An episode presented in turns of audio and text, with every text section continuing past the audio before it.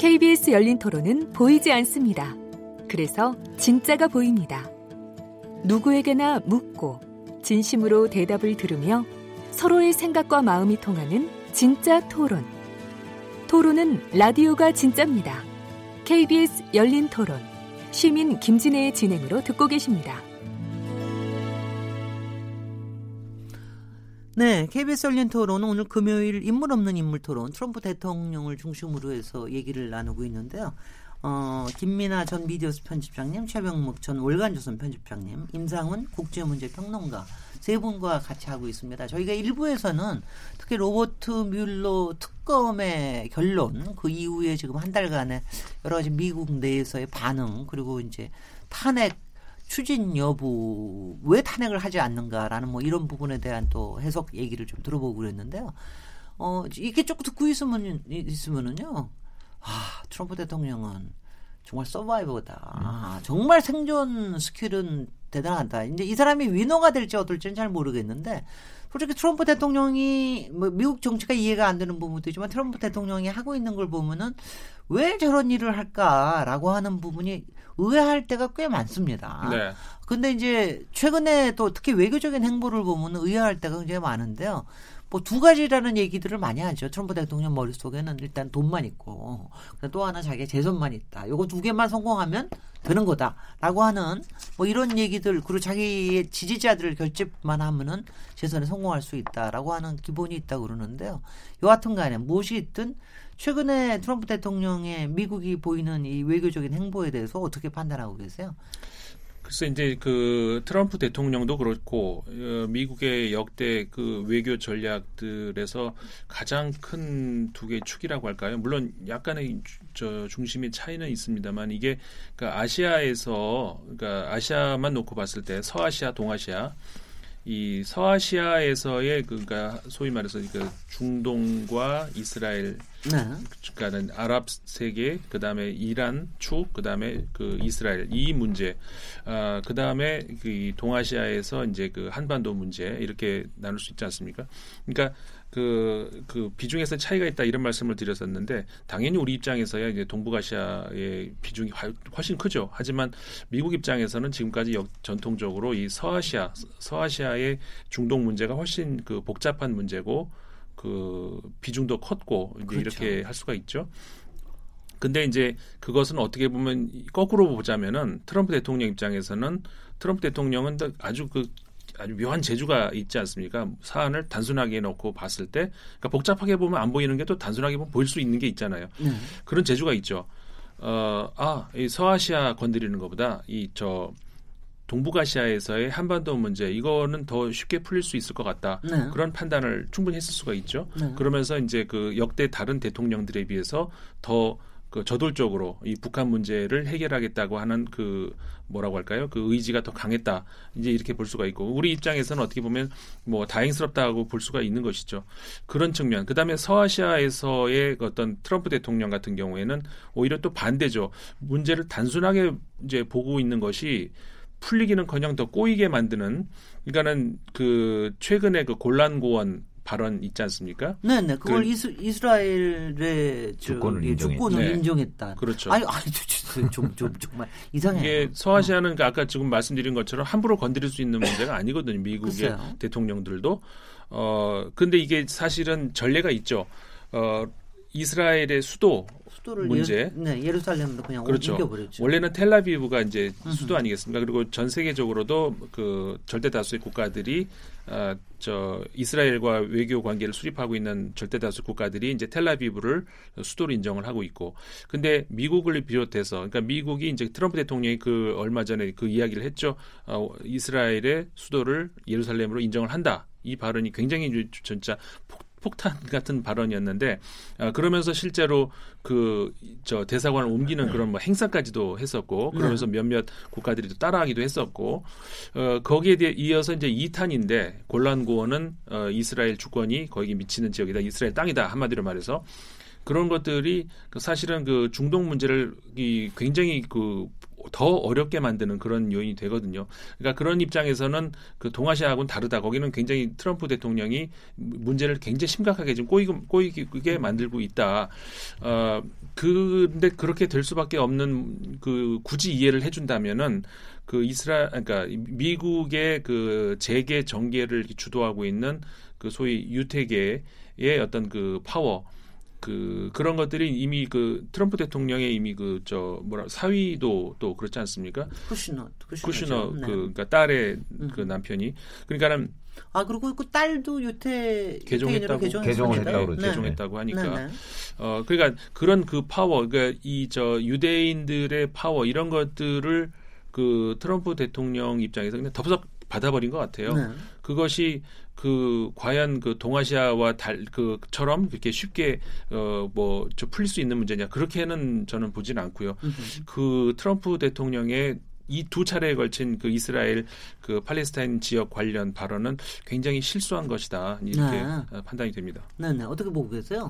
그런데 그 아니 근데 그것뿐이 아니라 베네수엘라에서 또 난리를 치고 있잖아요. 베네수엘라 개입하고 그렇죠. 아니 그러니까 그거는 네. 이제 요 지금 중동 문제나 이거하고는 어, 별개의 문제인데 네. 지금 말씀하셨듯이 바로 돈과 그 정치 이런 음, 두 가지 개념으로만 트럼프는 움직인다라고 네. 해서 판단을 해본다면 이스라엘 문제는 충분히 그 우리가 이해가 돼요. 음, 왜 그러냐면 아까 말씀하셨듯이 그 유대인들이 미국 전체 국민들 중에서 차지하는 비중은 굉장히 낮아요. 네. 뭐 이 퍼센트 남짓 정도 된다는 거 아닙니까? 뭐 기껏해 한 육백만 명 정도도 뭐 된다고 하는데 미국 인구가 뭐 삼억이 넘으니까. 네. 그런데도 불구하고 재계나 정계에서 미칠 수 있는 영향은 뭐 그거보다 훨씬 더 크죠. 어, 그러니까 여하튼 내가 그 비록 정치적 주장으로는 소수로 몰려 있지만 그러나 이 사람들한테 이스라엘한테 페이버를 주면 어, 그러니까 혜택을 주면 그것이 나한테 어떤 정치적 후광 효과 또는 금전적인 효과 이걸로 나는 굉장한 이득을 받을 거야라고 판단을 했을 가능성이 매우 높아요. 네. 그러니까 지금 다른 걸 희생하면서까지 지금 그렇게 주, 저, 주장 이스라엘을 골란공원에 대한 이스라엘의 주권을 인정한다든가 뭐 응? 예루살렘을 뭐 수도로 인정한다든가 뭐 이래서 사실 중동이나 뭐 심지어는 유럽에서까지 반발을 사고 있는데도 불구하고 그런 결정을 내리는 거잖아요. 네. 이제 그런 것이고 지금 이제 전 세계 뭐 우리나라 주한미군 주둔군 문제뿐만 아니고 전 세계 나토에 네. 대해서도 돈 내놔라 주둔비용 주둔비용 더 내라 이렇게 얘기하고 네. 심지어 우리나라에는 뭐 주한미군 주둔군 비용뿐만 아니고 네. 전략자산 전개 비용까지도 다 내라는 거 아니에요? 글쎄 말이죠. 사실은 전략자산 전개 동북아의 전략자산 전개를 하는 이유는 뭐 한국을 못 지켜주겠다는 거 그 이전에. 미국의, 미국의 이익이 훨씬 더 크죠. 네네, 그죠. 예를 들어 중국 견제 아니겠습니까? 네네. 그런데도 불구하고 그 비용을 한국 보고 내라 뭐 이렇게 얘기하는 게 협상용인지 뭔지는 모르지만 여하튼 기본적으로는 미국의 방위비 부담을 좀 줄이겠다 하는 거 아니겠어요? 음흠. 이거 돈하고 연관, 연관되어 네. 있는 거예요. 네. 이, 이런 두 가지 개념으로 따진다면 아마 에, 오바마 전임 대통령은 북한에 대해서 전략적 인내라고 그래서 별다른 아무런 조치도 사실 취한 게 없어요. 네. 그래서 본인은 이 중동 문제를 건드리는 건 굉장히 복잡하다는 것까지는 아는 것 같아요. 그러니까 복잡한 거 빼고 그리고 거기는 자칫 잘못하면 옛날에 걸프전처럼 돈 많이 들어갈 수 있으니까 그런 네. 거 말고 돈 좀 적게 드리고 뭔가 오바마하고 다르게 보일 수 있는 거. 폼나는 거. 이, 이게 북한이다라고 생각한 거 아니에요. 전 그렇게 생각해요. 네네. 그래서 앞으로 이제 그 뮬러 특검 또는 러시아 내통 의혹에서 벗어났기 때문에 미국을 다시 위대하게라는 음. 개념으로 아마 북한을 더 압박하지 않을까. 어? 그건 우리의 이해하고도 굉장히 밀접하게 관련이 있는데 저는 그래서 그렇게 예상하고 있습니다. 이, 이 상황을 사실 또 이해하는 하나의 축이 어, 미국의 시스템인 것 같은데요. 이게 단적으로 얘기해서 트럼프 대통령이 뭔가 충격적인 행동이나 발언을 합니다. 그러면은 그 밑에 있는 관료 조직이 그것을 어떻게 리스크 테이킹을 해서 말이 되는 얘기로 또 바꾸기 위해서 분주히 노력을 해서 뭔가 기성의 어떤 어, 좀 정책 안으로 끌고 들어가는 그런 시스템들이 계속 작용하는 그 과정인 것 같아요. 네. 예를 들면은 지금 이제 이스라엘 얘기했지만 그걸 통해서 사실 일어나는 문제는 뭐 여러 가지 여파의 문제들이 있지만 사실 중동의 지금까지 오바마 정권에서 세웠던 그 중동에 대한 정책 방향이 휙 바뀌는 거거든요. 중동에 대한 정책 방향은 오바마 정권이 보여준 것은 이란하고 핵합의를 통해서 그전까지 어떤 중동을 이리저리 갈라놓은 그 구도를 좀 완화시키는 데에 중점을 두지 않았습니까? 네. 근데 지금 이스라엘을 이런 식으로 건드려 놔서 기존의 어떤 기존의 이 중동을 중동의 중동을 화약고로 만들었던 그 구도를 다시 되살려 놓은 어떤 그 결과가 됐는데, 근데 이것 자체는 충격적인 일인데 사실 어 그래서 뭐 미국의 외교 전문가들한테 트럼프 대통령이 이런 뭐 곤란고원을 인정하고 뭐 대사관을 예루살렘으로 옮기고 이런 걸 잘했다고 생각하냐고 물어보면은 거의 대부분이 아니다라고 얘기를 할 거예요. 그런데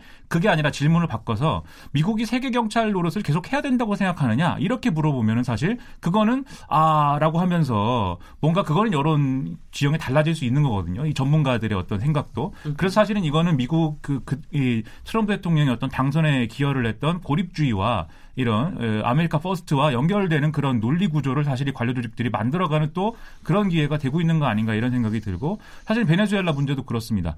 베네수엘라 문제가 사실은 뭐 어, 처음에 이제 베네수엘라 베네수엘라에 대한 얘기가 나온 것은 베네수엘라가 경제가 매우 어렵고 그 차베스와 차베스의 이제 후신인 지금의 누굽니까 마두로, 마두로 대통령이 너무 어려운 그런 어, 정치를 너무 못해서 예, 국가 운영을 너무 못해서 굉장히 그 어려운 국면이기 때문에 거기서 뭐 난민이 발생해서 몰려와서 미국의 어떤 국경을 굉장히 위협하고 있다. 그래서 그렇기 때문에 내가 약속한 트럼프 대통령이 약속한 장벽을 빨리 건설해야 되는데 예산을 뭐 민주당이 방해하고 뭐 이런 얘기로 이어지는 거잖아요. 네. 근데 그런 걸 위해서 사실은 베네수엘라의 뭐 어, 군사 개입 을 할 수도 있다라는 사실 여지를 보여준 건 또 존 볼턴 보좌관인 그 메모장에다가 그 군사개입 얘기를 써서 그런 것들을 사실은 또 이 미국의 어떤 관료조직의 원래 기존 정책 틀 안에서는 원래 갖고 있던 남미 정치에 대한 어떤 개입 루트를 다시 살리는 것으로 이런 방식으로 소화하고 있다는 것이죠. 제가 이런 단서를 사실은 어디서 사실 봤냐면은 우리 과거에 워터게이트 사건을 취재했던 밥 우드워드라는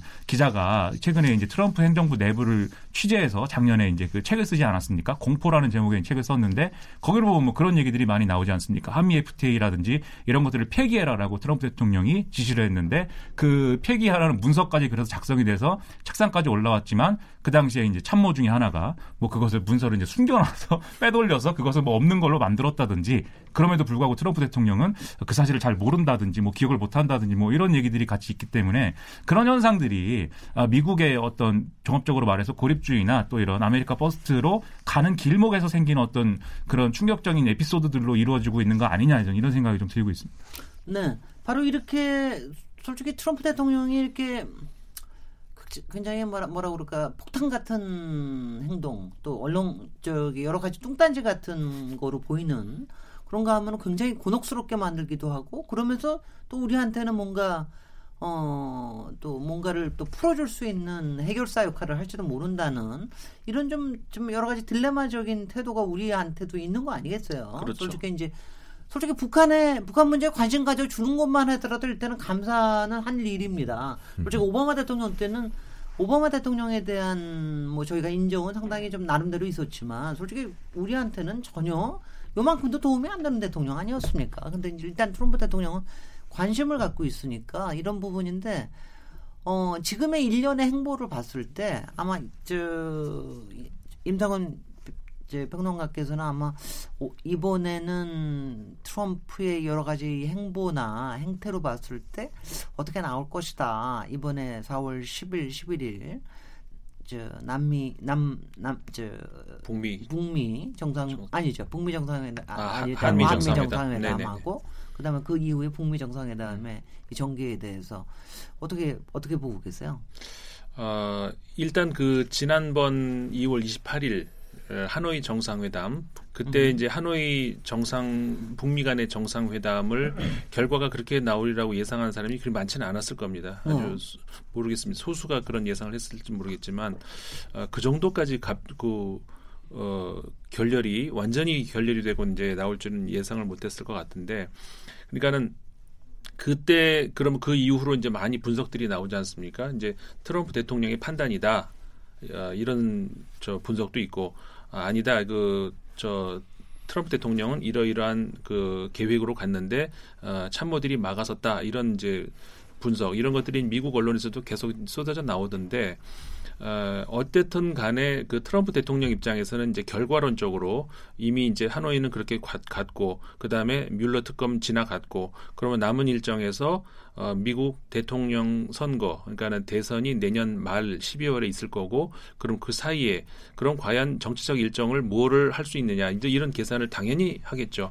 그 누구라도 할 텐데 그, 그, 그 맥락에서 봤을 때 그 북한 문제, 이 북핵 문제 같은 것들을 생각을 해보면은 어, 그 지금 당장 어떤 북한이 그 무언가를 들어줄 만한 그런 그 뭔가를 던져가지고 미끼를 던져가지고 예, 해결을 하는 그런 것보다는 어, 저 같으면 그럴 것 같아요. 조금 더 있다가 할 것 같아요. 어, 그러니까는 북, 그 지난번에 그 하노이 때도 미국이 어, 미, 저 북한이 예상했던 것보다 더 그 센 요구를 했기 때문에 북한이 이거는 못 들어주겠다 이제 거절했다는 거 아니겠습니까? 네. 그거만큼은 이제 확실한 것 같은데 그런데 미국이 과연 몰랐을까요? 이걸 북한 보러 들어달라고 얘기를 했을까요? 그건 아닐 거라고요. 네. 북한이 받을 수가 없다는 걸 미국도 뭐 당연히 알고 있었을 거라는 네. 것이죠. 그러니까는 미국이 왜 북한이 받지도 않을 거를 던졌는가?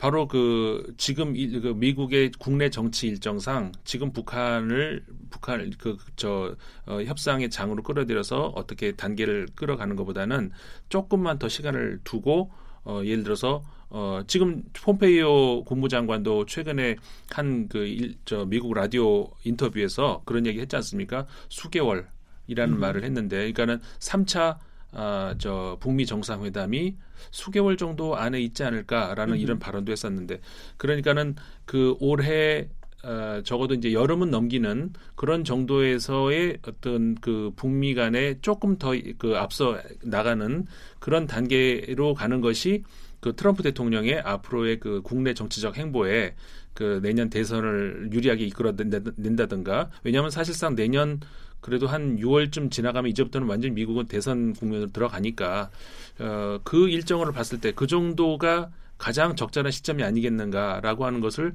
충분히 어, 트럼프 대통령은 판단했을 것 같아요. 네. 왜냐하면 지금까지의 트럼프 대통령의 동물적인 감각으로 북한을 봤을 때 아, 이거는 풀릴 거, 어느 정도는 어, 풀릴 수 있을 것 같다는 그런 감이 있었겠죠. 음. 그렇다면은 그거를 지금 덥석 시작하는 것보다는 약간의 시간을 두고 올 올해 한 그 중반은 넘기는 것이 좋겠다라는 그런 판단을 했을 것 같아요. 어떻게 보세요? 저는 좀 생각이 다른데 네. 트럼프 대통령의 동물적인 감각까지는 이제 그 비슷해요. 근데 그 동물적인 감각이 어떤 식으로 발달했을까? 그 잠시 보면 사실은 트럼프 대통령은 그 김정은 국무위원장이 저는 완전한 비핵화, 응? 뭐 씨브이아이디가 됐든 뭐 에프에프브이디가 됐든 뭐 그런 완전한 비핵화를 하지 않을 것이다. 라는 걸 어느 정도 안다고 생각해요. 네. 음. 음. 그런데 하노이 회담에서 왜 그걸 요구하느냐? 네. 안 할 거라고 안 할 거라고 생각해요. 안 안 할 거라고 생각을 하지만 아니 그러니까 거죠. 일부러 깨트리는 것도 아니고 적정한 선에서 좀 관리 모드라고 생각을 한다는 예, 거죠. 예. 무슨 얘기냐면 그걸 완전히 밀어붙이면 북한이 먼저 판을 깨고 일어서게 음. 되잖아요. 근데 음. 거, 그것도 아니에요. 그러니까 적당한 정도로 북한과 하여튼 북한이 판을 깨지 않는 선에서 북한을 관리하는 거예요. 그런 거 그렇습니다. 어. 네. 그런데 북한은 이미 핵보유국이 사실상 된 거잖아요. 음. 음, 그럼 뭐 트럼프 대통령이 모를 리가 없죠. 그러니까 여기서 뭐 요거를 뭐 일 년 내에 내가 마치겠다 또는 이 년 내에 마치겠다 이런 목표를 세워봤자 어차피 불가능하다 하는 걸 알고 다만 그 판을 깨지는 않겠다. 그러니까 수개월 내에 만날 수 있다. 그러니까 만날 거예요. 저는 만나고 거기서 또 얘기를 해볼 텐데 또 완전한 비핵화 쪽으로 아마 요구를 할 겁니다. 그럼 북한이 못 받아들일 거 아니에요. 음. 그러면 또 이제 그 다음에 사 차 미국 정상회담을 또 하고 뭐 이렇게 할 텐데 그럼 여기에 의도가 뭐가 있느냐? 저는 저는 개인적으로 오판이라고 생각하는데 이대로 계속 가면 북한은 망할 것이다 으흠. 라고 판단을 하고 있는 것이 아닌가 싶어요. 그러니까 아, 핵무기는 네. 핵무기대로 가지고 있대. 으흠. 지금 으흠. 북한에 대해서 여러 가지 제재가 있잖아요. 네. 그 제재를 가지고 계속 뭐 일 년, 이 년 지나잖아요. 북한이 못 버틸 것이다 라고 판단을 한다는 거죠. 네. 이런 오판은 제일 차 북핵위기 천구백구십 년대 그때도 있었거든요. 볼튼 같 볼튼 볼튼 머리 쪽에서 나왔던 뭐, 뭐 거의 같아요. 그런 식으로 네. 그렇기 때문에 이런 식으로 일, 이 년 계속 옥죄면 그러면 북한은 못 버틸 것이다라고 음흠. 판단을 하기 때문에 적당한 정도로 관리해서 그렇다면 트럼프 대통령이 최근에 왜 북한에 대해서 추가 제재는 필요 없다 또 이런 얘기했잖아요. 네. 그거는 뭐냐 추가 제재까지 했을 때는 북한이 또 튈지 모른다. 그렇죠. 어, 튈지 네. 모른다니까 북한이 튀지 않게 적당히 관리하면서 시간을 좀 끌면 음흠. 북한은 아마 버티지 못하고 손들고 나올 것이다라는 판단을 하는 것이 아닌가. 저는 개인적으로 그렇게 분석하는데 네. 요거에 대한 제 생각은 미국의 오판일 가능성이 높다. 이렇게 보는 겁니다. 어떻게 보세요? 저도 이제 뭐 크게는 다르지 않은데요. 다만 이제 뭐 부분 부분 좀 아, 아마도 그런 것 같아요. 그 예를 들면 트럼프 대통령이 트위터를 통해서 이제 방금 말씀하신 제재를 취소한다 이렇게 썼는데 추가 제재를. 예. 네, 추가 그 제재. 사실은 무슨 제재를 어떻게 취소하는 건지도 사실은 정확치 않습니다. 예를 들면 그 직후에 백악관이 얘기를 한 것은 야, 향후에 이 제재가 예정이 돼 있었는데 그거를 취소한다고 한 것이고 그 전에 이제 그 바로 전날인가 이제 제추 이 뭐야 추가 제재를 이제 발표한 것이 있지 않습니까? 네, 그것에 그것에 대한 것은 네. 아니다라고 했는데 나중에 또 언론 취재나 뭐 이런 것들이 나오는 것을 보면은 또 아닌 것 같다 이런 취재 내용도 나오고 그래서 네. 실제로 무슨 제재를 어떻게 취소한다는 거냐의 결론에 이르면 사실은 북한이 북한 입장에서 보면은 뭐 별로 변한 건 없습니다. 트럼프 대통령이 제재를 취소한다고 해서 아니 뭐죠 추가 제재를 취소한다라는 얘기를 쓴 걸로 인해서 별로 상황이 변화된 것은 없는 거죠. 다만 거기서 확인할 수 있는 건 아, 트럼프 대통령이 뭔가 대화를 대화를 하, 하겠다는 뭐 의지는 있나 보다 이 점을 확인하고 사실은 그 개성 그 공동 연락 사무소에서 철수하다가 만 거 아니겠습니까?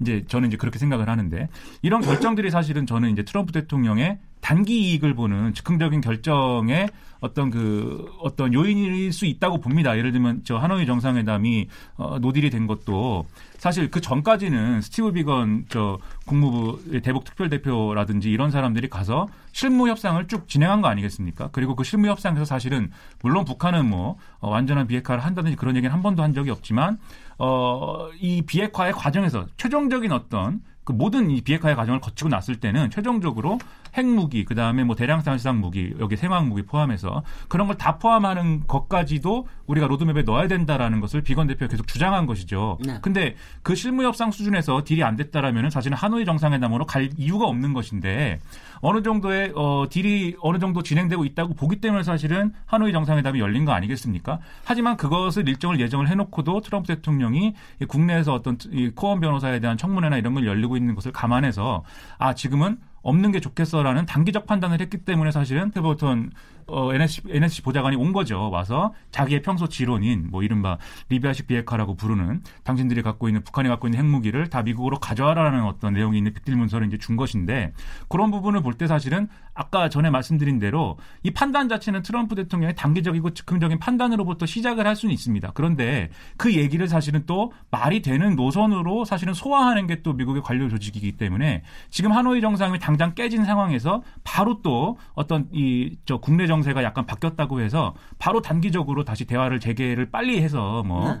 이런 것들의 속도를 높이는 이런 것은 사실은 당장 시작되지는 않을 것 같습니다. 제 생각에도 예, 예. 약간의 이제 몇 개월 정도의 텀을 두고 이제 될 수는 있겠는데 다만 그 과정에서 이제 우리가 뭐 나름대로 뭐 여러 가지 뭐 대안도 제시하고 역할을 해서 혹시나 그 트럼프 대통령의 단기적 판단의 방향을 뭐 바꿔줄 수 있다라면은 또 상황의 변화가 있을 수도 있겠다라고 아마 지금 이 정부와 이런 뭐 관계자들이 이제 기대를 하는 것 같아요.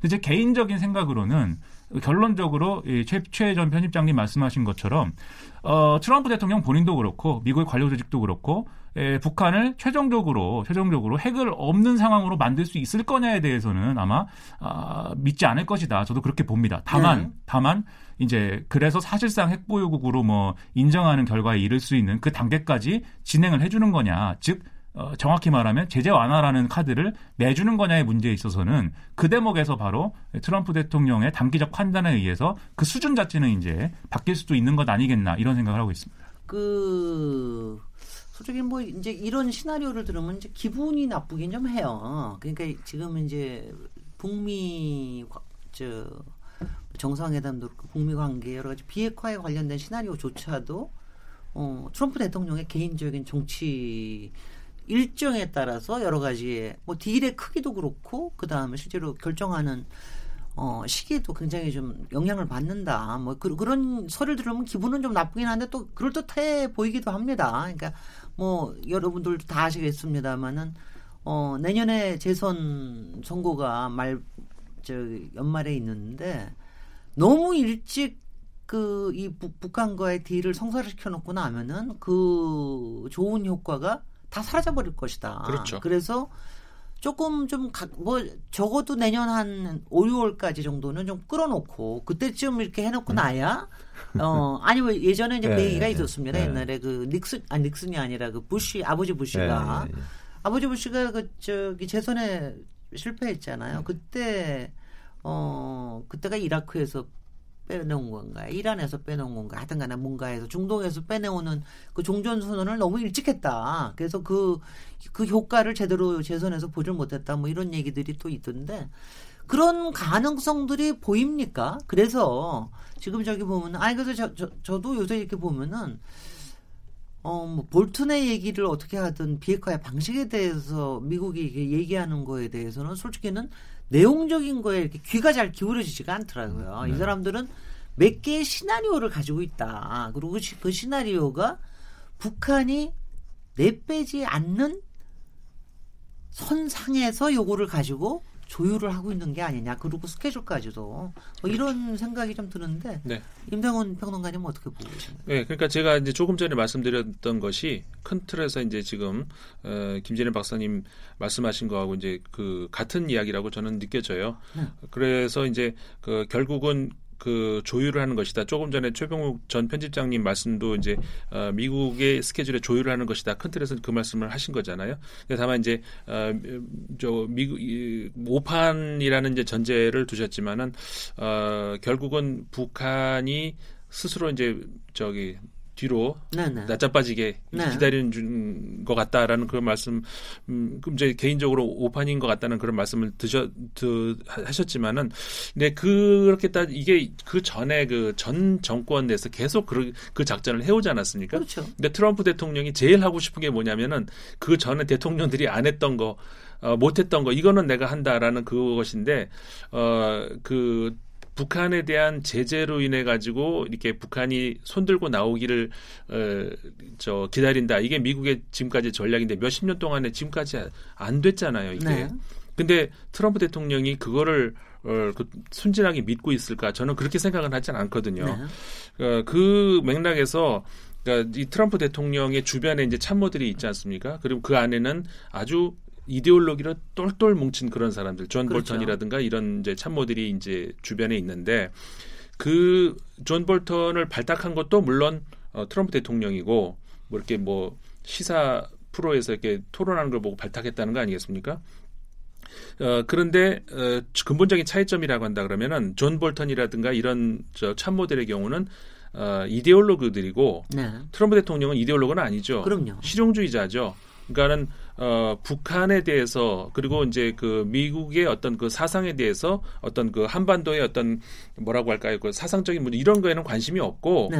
어, 어떻게 해서든 그 이 자신에게 그 과거와 대, 과거의 미국 대통령들과는 다른 새로운 뭔가를 어, 업적을 세웠다라고 하는 역사에 남는 이게 이게 관심이거든요. 네. 그리고 이제 어, 가능하면 노벨 평화상까지 주어진다면 더 더 좋은 것이고. 재선도 하고 노벨 평화상도 그렇죠. 하고 뭐 일석몇 점입니까, 도대체? 그러니까 거기에 관심이 있는 그 대통령이기 때문에 어, 근본적으로 어, 지금까지의 존 볼턴 같은 경우에는 이게 오판이든 아니든 간에 그 길을, 길을 가려고 할 것 같아요. 네. 계속 북한을 옥조이고 조여가지고 결국 무너지게 만든 이게 과연 성공하느냐 실패하느냐는 어, 볼턴한테는 중요하지 않을 거예요.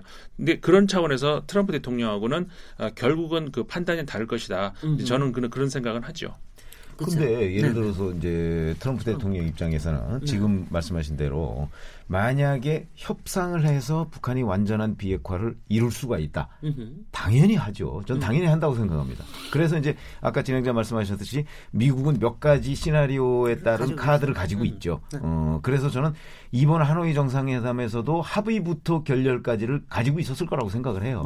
그래서 이제 어떤 카드를 낼 것인가, 영변 플러스 알파 정도로 낼 것인가, 아니면 영변 플러스 알파 알파 까지. 근데 이번에 지금까지 하나 둘씩 그 드러나는 과정을 보면 영변 플러스 알파 정도가 아니고 음흠. 그거보다 훨씬 더 많은, 심지어는 생화 항목까지 글쎄요. 미국으로 넘겨라 뭐 이랬다는 음흠. 거 아니에요? 음. 그런 걸 보면 이거는 굉장히 오른쪽에 있는 카드를 꺼내든 것 같아요.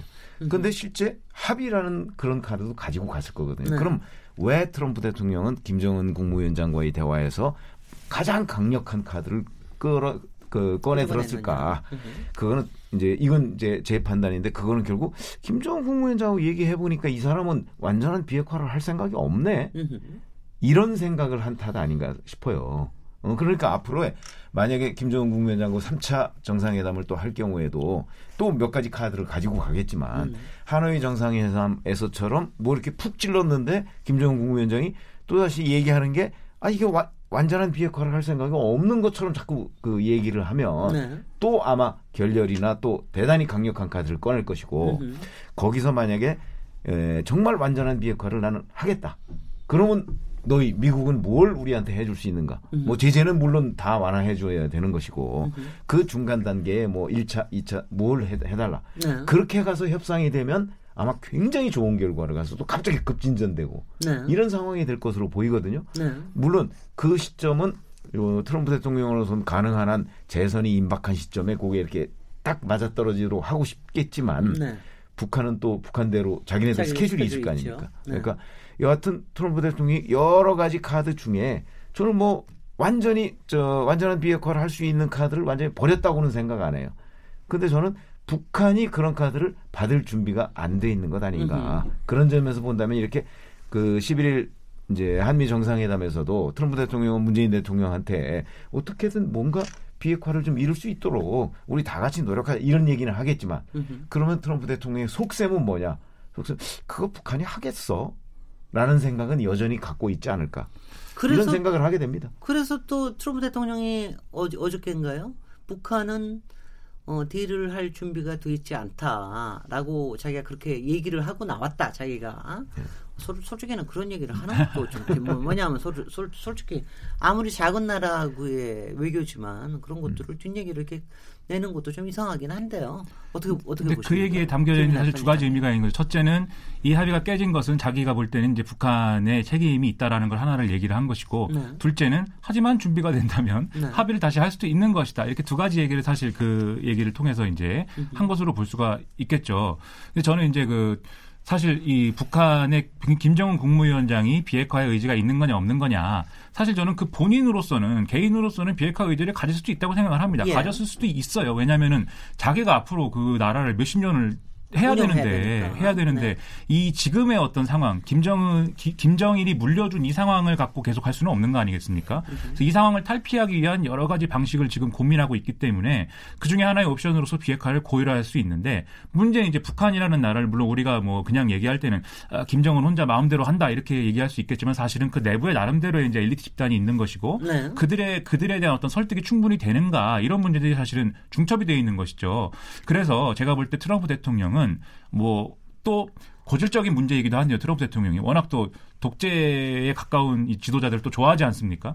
그 사람들의 어떤 진위를 막 믿어주기도 하고요. 뭐 좋은 사람이라고 하기도 하고 그런 점을 볼 때 김정은 국무위원장이 가지고 있는 생각 자체, 비핵화에 대한 의지 자체는 믿을 수도 있다. 트럼프 대통령이. 그런데 그 방금 말씀드린 이런 내부의 어떤 그런 어 문제나 이런 걸 통해서 결론적으로 이 북한이 비핵화가 되는 거냐에 대해서는 사실은 어, 믿지 않거나 무관심한 측면이 있는 것 같다라는 생각이 들고요. 그렇기 때문에 뭔가 앞으로 북한하고 뭐 협상도 하고 회담도 하고 하겠지만 그 과정은 둘 중에 언제나 둘 중에 하나일 거라는 저는 약간 냉소적인 생각을 갖고 있습니다. 네. 하나는 노딜 여전히 노딜이거나 또 하나는 하나만한 딜이거나 뭔가 이렇게 원칙적으로는 좋은 얘기이긴 한데 뜯어보면은 사실 지금까지의 과정에서 한 반발 자국밖에 앞으로 나가지 않은 것 같은 합의 그걸 통해서 뭔가 내가 과거에 오바마 정권에서의 전략적 인내로는 풀지 못하는 뭔가 문제를 지금 나의 어떤 그, 그 어, 트레이드 마크의 어떤 북한 정책을 통 대북 정책을 통해서 풀어가고 있다라는 그런 성과들을 이렇게 내세우긴 하겠지만 마지막 종착점 그 종착점은 존 볼턴 보좌관이 얘기하는 그 빅딜 문서가 결국은 실현되는 게 종착점일 거거든요. 미국의 음. 반출까지는 하지 않더라도 네. 생화학 무기까지 포함하는 더블유엠디까지 포함하는 그런 일체의 무기를 다 이제 폐기하는 수순으로 가는 거. 근데 그것에는 이루지 못할 가능성을 분명히 염두에 두고 있기는 할 것이다라는 생각이 들고 음. 그 점에 있어서 사실은 뭐 어, 우리 정부에서 그게 아니다라는 신뢰를 가질 수 있도록 조건을 조성해주기 위한 여러 노력들을 계속하고 있는 것인데 그 결실을 맺을 수 있는 거냐 그것을 지켜보는 것이 이, 필요한 것 같습니다. 어 지금 바로 이제 우리 정부가 어떻게 해야 되는? 한미 정상회담 뭐 며칠 남지도 않았습니다만 그 얘기를 하시고 넘어갔는데요. 저희가 그 부분은 삼 부에서 다시 저 잠깐 쉬었다가 얘기를 이어가도록 하겠습니다. 지금 여러분께서는 케이비에스 열린 토론 시민 김진애와 함께하고 계십니다. 라디오 토론이 진짜입니다. 묻는다, 듣는다, 통한다. 케이비에스 열린 토론 시민 김진애의 진행으로 듣고 계십니다. 네, 케이비에스 열린 토론 오늘 금요일 인물 없는 인물 토론 트럼프 대통령을 중심으로 얘기 나누고 있는데요. 저희가 어, 삼 부에서는 이제 사월 십일, 십일일로 예정되어 있는 한미 정상회담. 여기에서 솔직히 지금 대한민국이 굉장히 어려운 입장에 있지 않습니까? 양쪽 다 북미 다 양쪽에 각기들 시나리오들 여러 개를 가지고 있고, 그리고 우리는 사실 어느 시나리오가 가장 좋다라고 막 깃발 들기도 굉장히 어렵고, 뭐 어떤 저 외교안보 전문가는 정말 대한민국 정부는 죽을 맛일 거다 아마 무슨 얘기도 얘기를 그러니까 뭐 완전히 저 이, 이거를 뭐 신용 보증한다는 식으로 얘기를 할 수 있는 것도 아니고, 양쪽 솔직히는 지금 북한도 못 믿겠고 미국도 못 믿겠는 거 아닙니까? 솔직히 그렇죠. 양쪽에 양쪽을 다 못 믿겠으니까. 그게 한마디로 정리하면 이렇다는 거 아니에요? 미국은 어, 문재인 대통령 북한 좀 설득해줘 이렇게 글쎄. 얘기하고, 북한은 트럼프 좀 설득해줘 이렇게 얘기한다고 하니까. 양쪽에서 그러니까 굉장히 좀 어려운 상황에서 이제 남, 저 한미 정상회담이 열리는데요. 어, 이번에 한미 정상회담 어떻게 지금 될 거, 뭐 오늘 여기 있는 분들이 외교 전문가들은 아니지만 어, 좀 큰 틀에서 지금 이제 뭐 큰 틀에서 좀 얘기를 트럼프 대통령을 중심으로, 트럼프 대통령은 근데 뭐 워낙 문재인 대통령을 좋아하니까 문재인 대통령 또 여러 가지 그 본인의 쇼맨십으로 또 이렇게 또 아우라를 만들어주는 걸 하지 않을까 이런 생각도 좀 들긴 드는데 어떻게 보십니까? 그렇죠. 이제 말씀하신 것처럼 그 문재인 대통령이 그 트럼프 대통령에게는 어느 정도 신뢰를 많이 이제 얻은 것 같아요. 그것뿐만이 아니고 사실상 그 뭐 우리에게도 많이 소개된 그 별명, 그 중재자다, 촉매자다, 뭐. 설, 뭐 협상가다 뭐 이런 별명들이 있는데, 실제로 국제사회에서는 특히 유럽권에서는 어, 트럼프, 김정은은 못 믿어도 저 문재인 믿는 네, 그런 네. 거는 그런 평가는 있거든요. 네. 사실 국제 무대에서 어, 그러면서 이제 트럼프 대통령 입장에서도 교착 상태에 빠지면서 이제 문재인 대통령과의 또 대화를 필요로 했을 수가 있죠. 그래서 이제 빠른 한미 정상회담이 이제 자리가 만들어졌을 수 있는데, 결국 우리는 이 문제에 있어서 어, 우리는 분명 그 우리의 입장이 있죠. 그리고 그 어떻게 해서든 그 북핵은 그 폐기해야 되고 어, 막아야 되는 그런 아주 그 운명적인 그런 그 우리한테는 임무가 있죠. 근데 그럴수록 좀 그 냉철하게 머리가 차가워져야 될 것 같아요. 무슨 말씀을 드리려고 이 말씀을 드렸냐면 어, 북한 입장을 한번 우리 들여다보자는 것이죠. 그러면 우리 진영 입장에서 보지 말고 우리가 저 사람이라면 어떨까라는 그렇게 한번 예, 한번 보자는 것이죠. 음흠. 그 북한 입장, 우리가 이제 입장을 바꿔놓고 우리가 지금 핵을 만약에 가지고 있어요. 몇십 년을 개발해서 핵을 가지고 있어요. 주변에 우리의 적국들로 둘러싸여 있어요. 그리고 적국들이 우리한테 핵을 버려. 그러면 우리가 너랑 가서 이제 그 개발도 해주고 잘 해줄게. 음흠. 라고 했을 때 우리의 그 전략이 어때야 되는지를 한번 생각을 해본다면, 네네. 최근에 그 지난 일요일이었죠. 그 우크라이나 대선이 있었지 않습니까? 그래서 이제 일 차 투표가 있었고, 이제 이십일일 날 이 차 결선 투표가 이제 열리는데, 그 우크라이나, 우크라이나가 지금 굉장히 국내적으로 이 분열이 돼 있고, 어, 서방으로 가느냐, 뭐, 러시아, 뭐, 러시아 쪽으로 간다는 그런 거는 이제 많이 죽었지만, 어쨌든 간에 이 러시아와 국경을 맞닿고 있는 돈바스 지방이라든가 이런데, 아직까지는 내전이 있거든요. 네. 그게 도대체 어디서부터 이렇게 왔을까? 저는 우크라이나가 바로 과거에 핵무기를 가지고 있었던 핵 보유국이었다는 것이죠. 그러니까 물론 소련의 한 부분이었기 때문에 이제 그랬는데, 이게 해체가 되면서 그 핵무기가 그대로 고스란히 우크라이나에 남아 있었지 않습니까? 음. 아, 그랬을 때 어, 그러면 갑자기 핵 보유국이 된 건데, 어, 핵 사실상 그 유엔 상임이사국 다섯 개 상임이사국 안보리의 상임이사국이 어, 사안별로 이제 서로 이렇게 의견이 다르지만 하나 일치한 건 있죠. 우리 다섯 개 외에는 핵 가지면 안 돼.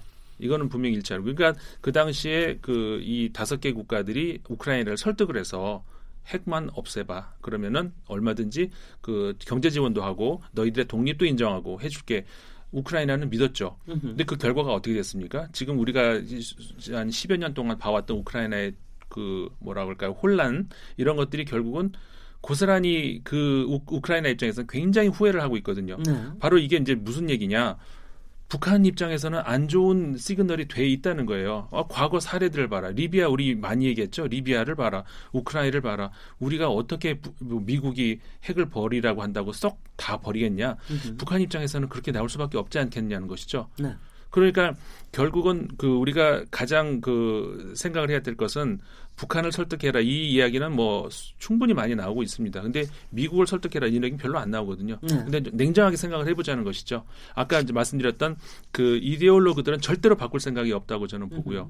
어, 다행 우리한테는 다행스럽다고 할 수 있는 트럼프 대통령은 어, 이데올로기보다는 어, 실용적인 어, 본인의 어떤 영광, 어떤 이런 것들에 관심이 있기 때문에 오히려 설득하기가 좋은 그런 대상일 수 있지 않을까 이런 생각이 들어요. 네네. 그래서 어, 현재의 그 북한이 어떤 어, 입장일지를 그 뭐라고 할까요? 그, 그 설득할 수 있는 그런 대상으로서의 어, 트럼프 대통령은 그 협상의 대상으로서 어, 과거의 어떤 그 대통령보다도 나은 입장에 있을 것 같다. 결국은 현 정부도. 근데 그러면은 근데 뭘 줘야 됩니까? 무슨 글로리를 줘야 됩니까? 어, 트럼프 대통령한테 아, 노벨상 있잖아요. 노벨상 있잖아요. 아, 글로리. 네네. 근데 네. 저 이렇게 생각해요. 예를 들어서 하노이 정상회담 때 그 트럼프 대통령이 김정은 위원장한테 자 이제 빅딜 우리 이렇게 이렇게 빅딜을 하자고 그랬잖아요. 근데 김정은 위원장은 영변 핵시설 폐기만 계속 얘기를 했단 말이에요. 근데 네. 그게 이제 단기간에 미국은 빅딜하는 제시하고 이쪽은 영변하는 제시했는데 그 중간에 타협점은 뭐 있었을 거예요 아마 어, 얘기를 하는 과정에서. 근데 네. 정말 김정은 위원장이 어 그래 우리 완전한 비핵화 하겠다고 그랬으니까 나 할 생각이 있어. 근데 그 빅딜 그것도 좋은데 지금 뭐 우크라이나 뭐 이런 사태 다 알고 있잖아요. 그러니까 만약에 약속만 하고서 미국이 또 약속을 안 지키면 그때 우리는 핵 다 주고서 뭐 하는 거야? 그럼요. 어, 이런 생각을 안 할 수가 없거든요. 안 할 수가 없죠. 북한 그러니까, 입장에서는. 그러면은 어. 이 약속을 다 한꺼번에 해. 저 한 페이지에다가 다 북한과 미국이 해야 할 사항 일, 이, 삼, 사, 오, 육 해서 십 번까지 다 해놓고 그러고서 만약에 우리가 일방적으로 뭐 무슨 사기당하는 것 같은 그런 합의를 여기서 할 수는 없으니까 우리가 이렇게 했을 때 니네가 요 정도 이거 이제 쉽게 얘기하면 이게 단계적 접근법인데 예, 단계적, 그랬을 때 예를 들어서 지금 그 뭐 빚을 한 십 퍼센트 정도 갚으면 미국도 십 퍼센트 정도의 대출을 해줘야 되는 거 아니야. 예. 그러고 오십 퍼센트 갚으면 오십 퍼센트 대출을 해줘야 우리가 믿지.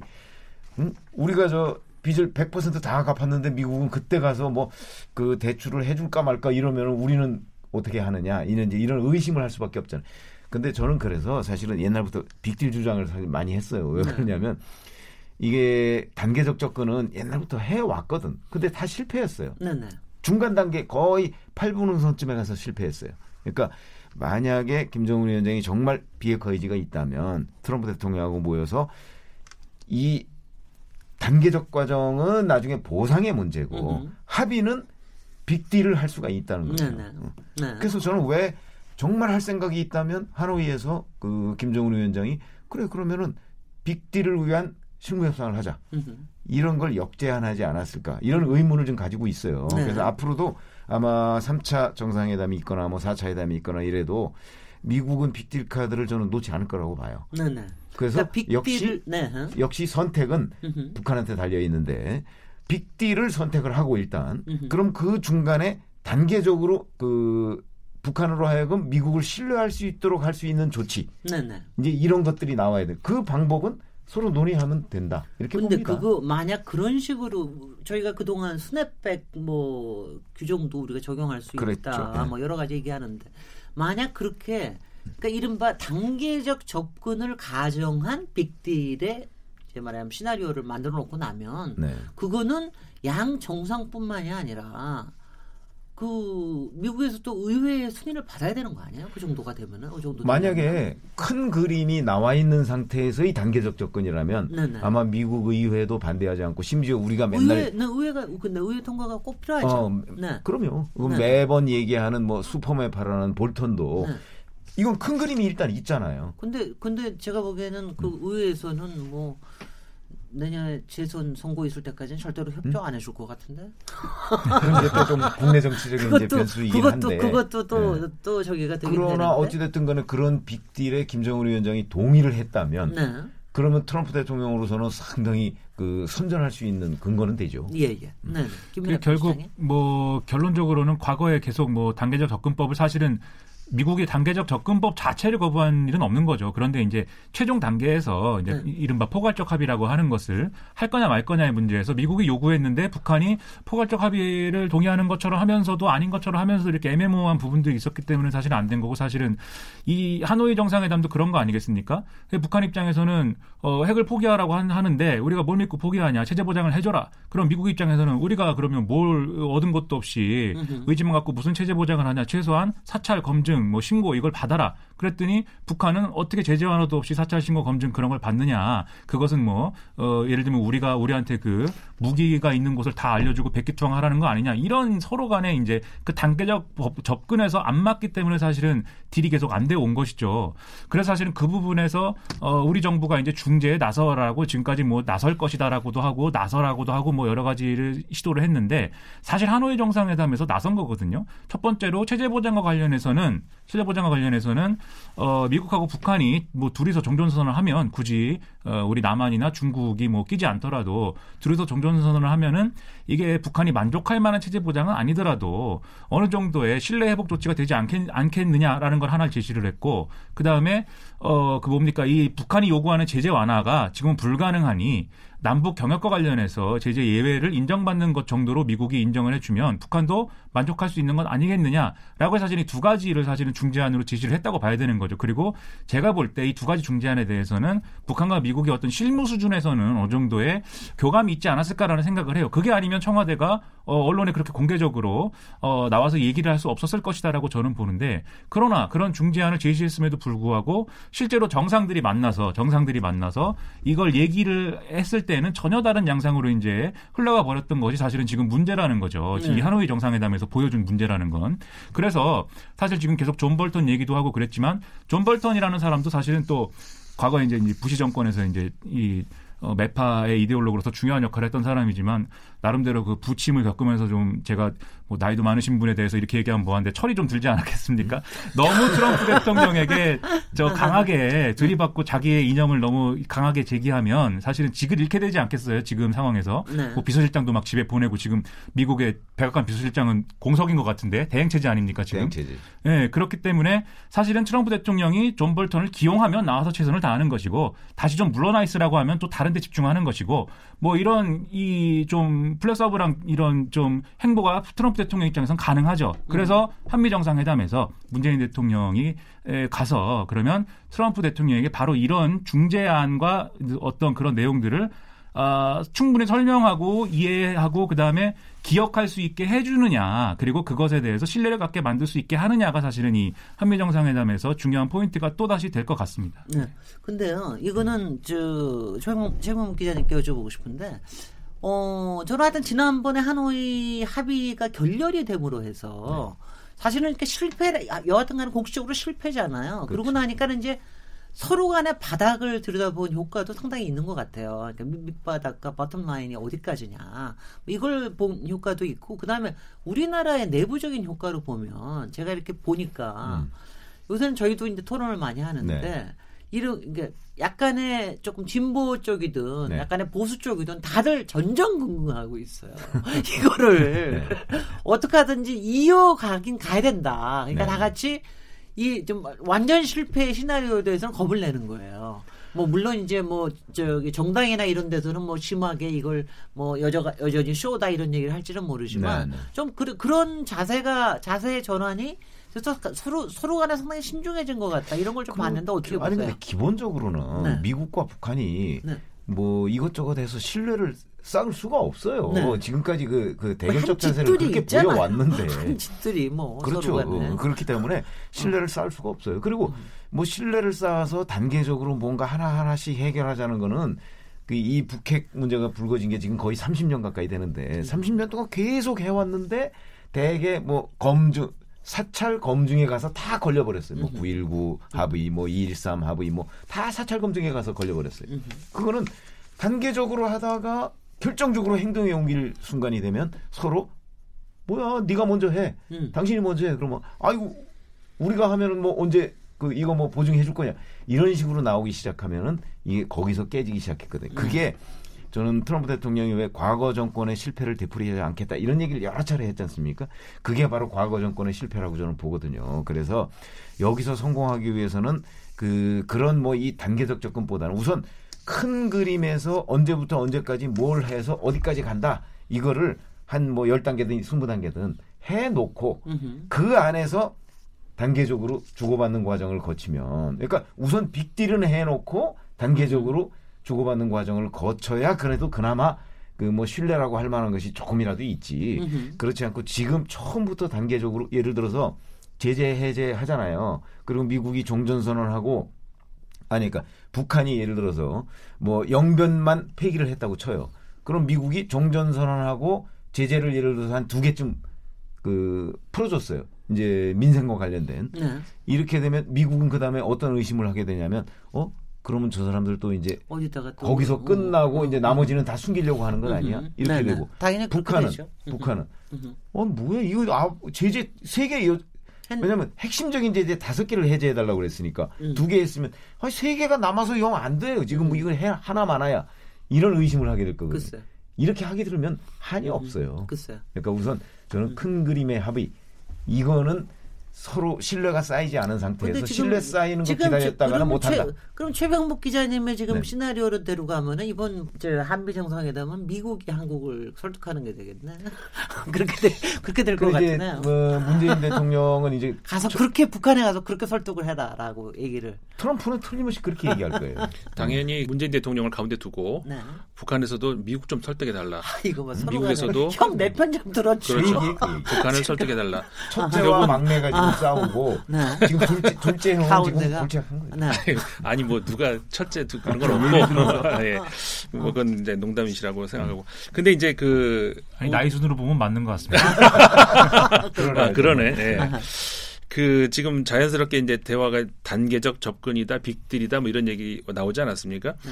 근데 이제 그 미국의 지금까지의 외교 전략 그리고 이제 미수교국과 혹은 적대국과 이렇게 수교하는 그런 과정들을 쭉 보면은 빅딜로 성사된 적은 저는 있었나? 어, 없다고 봐요. 네. 음.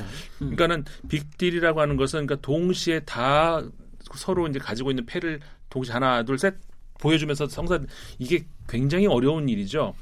아니 근데 지금 그러니까, 말씀하시는 빅딜은 네. 뭐 세부적인 것까지 다 얘기하지는 않더라도 큰 틀의 원칙에 있어서의 그, 빅딜 그 그렇죠. 얘기를 하는 거다. 그렇죠. 네. 아니 물론 네. 그런데 네. 그 그래서 이제 단계적 접근이라는 것이 그러니까는 그 동시에 한다는 그런 어떤 빅딜과 어, 근데 이제 하나씩 어, 뭐, 네가 먼저 이제 볼튼 같은 경우가 주장한 것이 그러죠. 북한 먼저 해 봐봐. 그럼 그걸 보고 우리가 줄게. 소위 말해서 그 스냅백이라고 하는 거. 네.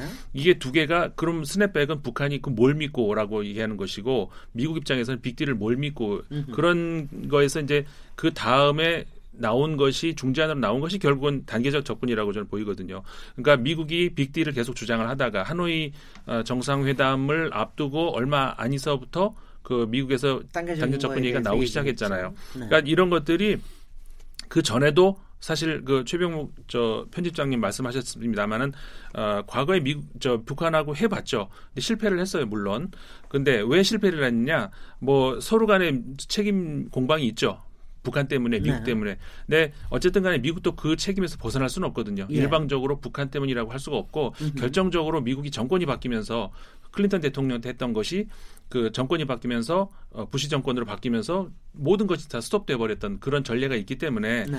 그래서 이제 안 된 그런 것이었지 어떤 그 이게 어, 다른 문제, 어, 예를 들어서 아까 말씀드렸던 미국과 소련의 관계라든가 중국과의 관계라든가 베트남 관계 이런 거에서는 좀 다르다는 것이죠. 어, 그래서 그 소련과도 어, 그 당시에 누굽니까 고르바초프하고 저기 어, 레이건 대통령하고 그 우리 사실 어떻게 보면 좀 비슷해요. 이게 너무 단순화시킨 건지는 모르겠지만은 처음에 한번 만나고 두 번째 완전 실패해버리고 그 다음 해에 만나서 일 년 한 일 년씩 이렇게 차이를 두면서 그 다음에 해에 만나서 어느 정도 이렇게 그 저 협상 결과를 얻고 그 다음에 이제 부시 대통령을 바뀌면서 네. 그 저 완전히 이루어진 그런 전례가 있거든요. 그러니까는 그런 미국의 어떤 전례를 봐서도 이거는 그 단계적인 접근이 그 뭐 비 현실적인 그런 그 저 접근이 아니다. 저는 그런 네. 말씀드리고 싶어요. 아이고, 네. 음. 너무 길지 않게 시간이 얼마 안 남았어요. 좀 짧게 김민하 편집장님. 네, 네. 네, 뭐 쭉 말씀하신 말씀하신 대로 결론적으로는 결론적으로는 정상 단계에서 이거는 밑에서부터 못 푸는 문제입니다. 제가 볼 때는 단계적으로 뭐 접근하고 이런 문제들이 밑에서 못 풀기 때문에 정상 단계에서 최소한의 최소한의 속마음에서의 어떤 합의가 있어야 되고 그 합의를 갖고 신뢰할 수 있도록 사실은 문재인 대통령이 역할을 해야 된다는 것은 이 사실은 변하지 않는 것 같아요. 네. 그래서 이 사실을 변하지 않는 차원에서 성과를 사실은 한미 정상회담에서 내고 그리고 한미 정상회담에서 어느 정도의 모멘텀을 만들어서 그 외에 다시 북한과 이제 대화 국면에서 뭐 초청한다는 얘기도 있으니까 십일월 달에 네. 다시 또 신뢰를 만들어내서 그걸 가지고 동력을 삼아서 이제 북핵 문제를 해결하는 이런 경로를 가야 되는데 좀 그렇게 갔으면 좋겠다는 말씀드립니다. 예, 오늘 케이비에스 열린 토론 인물 없는 인물 토론 트럼프 대통령을 중심으로 얘기 나눠봤는데요. 트럼프 대통령에 대해서 우리 케이비에스 열린 토론 인물 없는 인물 토론에서 계속 좀 얘기할 수 있게 해 주십시오. 저는 이것만 좀 부탁을 드리면서 저희 관심에서 멀어지시지 말고 뭐 뭔가를 좀 해내시기 바랍니다. 오늘 토론에 참석해 주신 김민아 전 미디어스 편집장님, 최병목 전 월간조선 편집장님, 인삼훈 국제문제평론가님 세 분께 모두 감사드리고요. 저는 월요일 일곱 시 이십 분 다시 돌아오도록 하겠습니다. 감사합니다. 네, 고맙습니다. 고맙습니다.